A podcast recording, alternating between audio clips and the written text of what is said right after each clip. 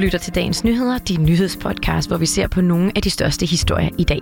Jeg er din vært, og jeg hedder Rassan El Nagib, og i dag der skal det blandt andet handle om en stor festival, der bliver sat i gang i Odense til ære for en meget kendt forfatter, og så skal det også handle om, hvorfor vi måske skulle overveje at tage en tur til stranden og få os en dukkert i bølgerne i dag, hvis ellers vejret tillader det. Velkommen til.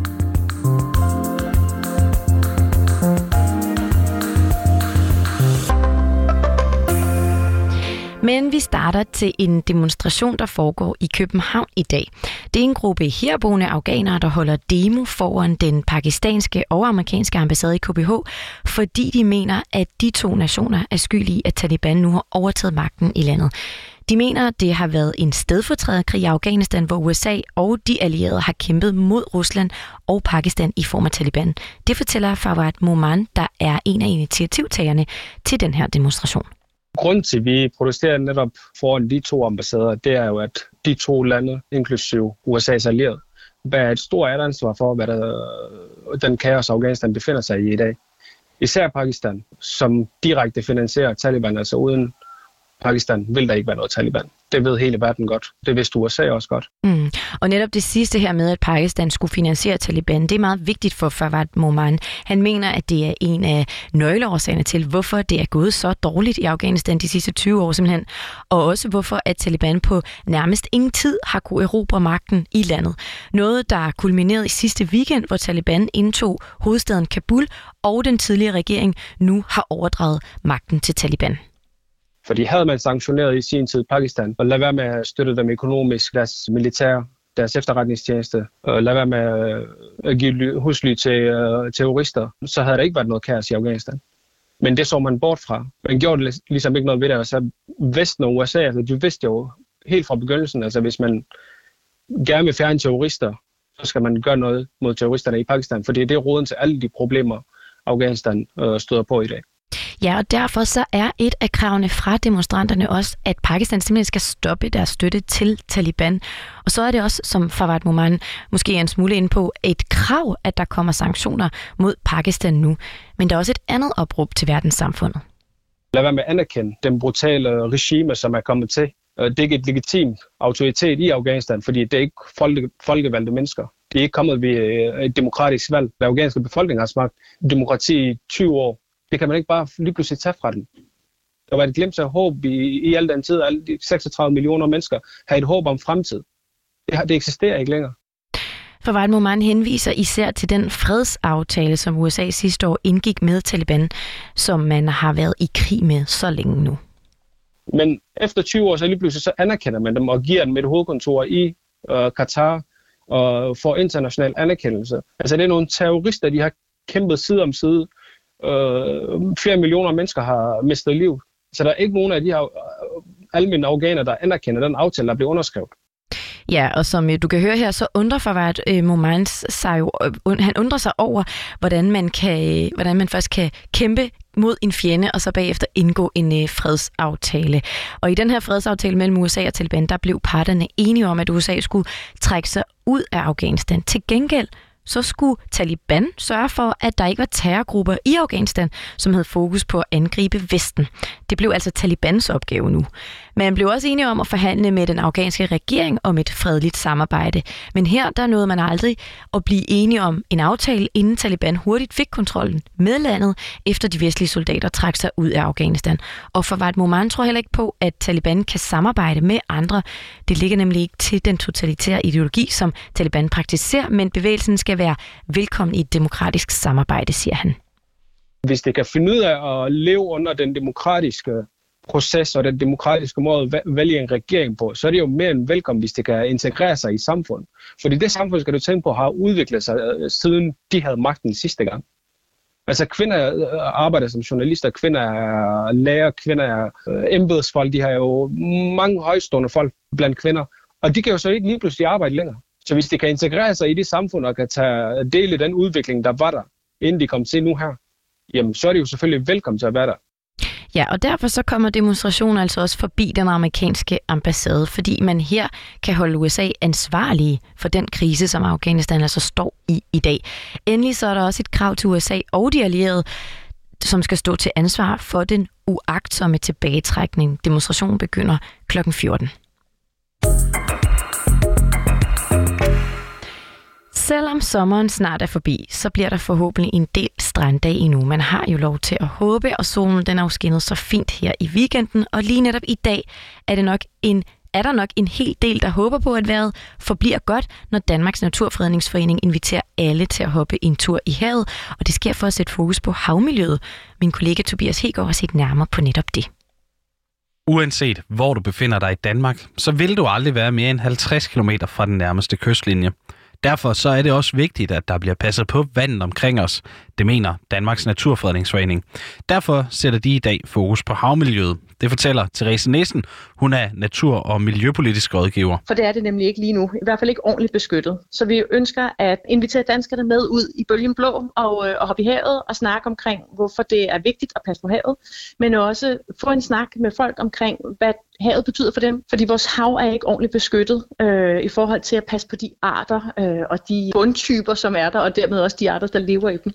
Så, så det vil vi godt sætte fokus på. Vi vil godt have politikerne til at forstå, at havet er vigtigt for os alle sammen. Og derfor så kan du i dag hoppe i vandet for havkulturen over 100 forskellige steder i landet.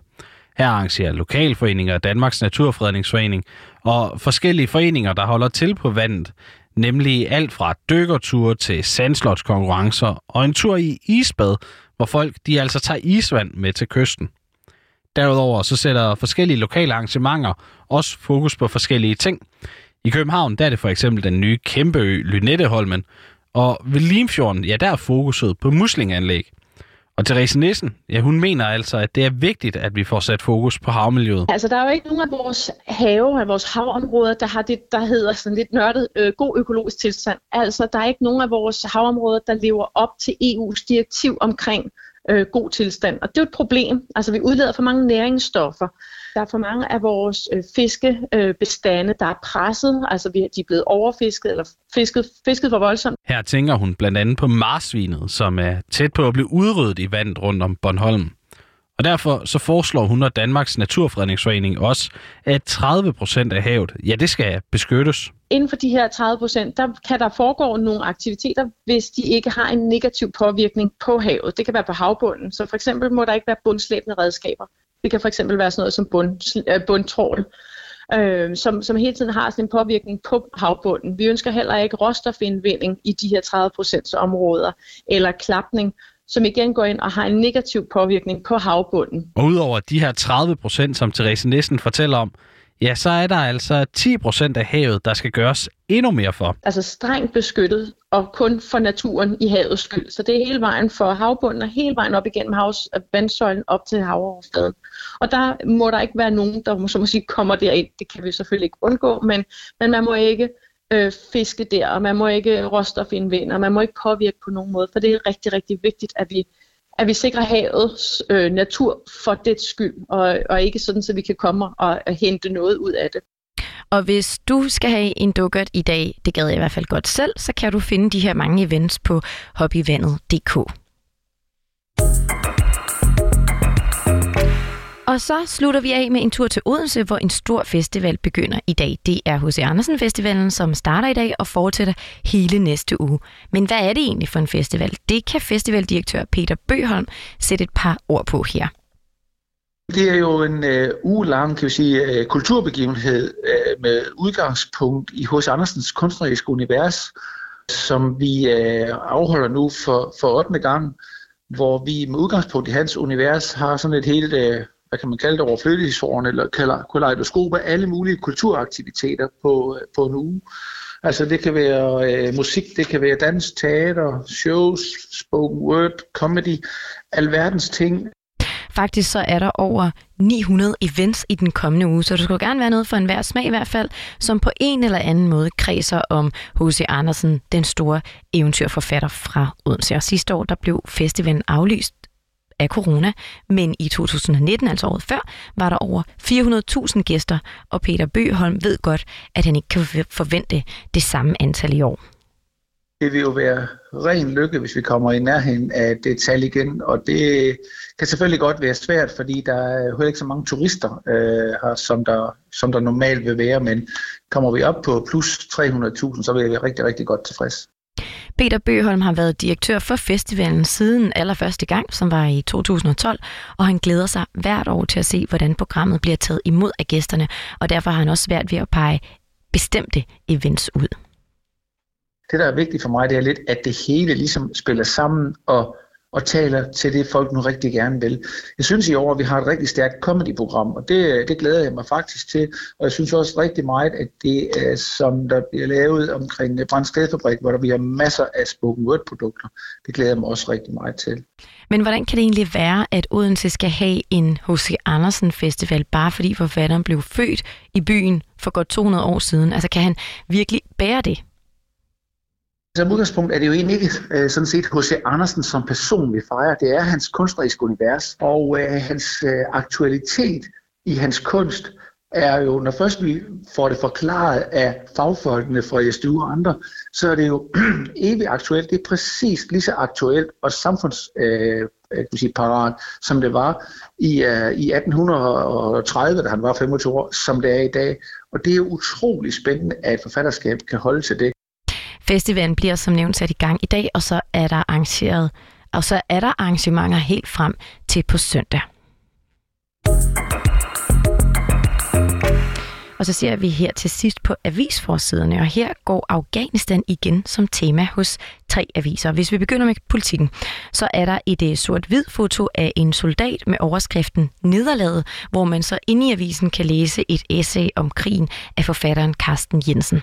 Hos Berlinske er det udenrigskorrespondenten Paul Høj, der har skrevet et essay om kollapset i Kabul under overskriften Over alle bjerge. Og der her, der konkluderer Paul Høj så, at krigen ikke var omkostningerne værd, og det er derfor, vi nu ser de tragiske billeder fra Afghanistan, hvor Taliban har taget magten.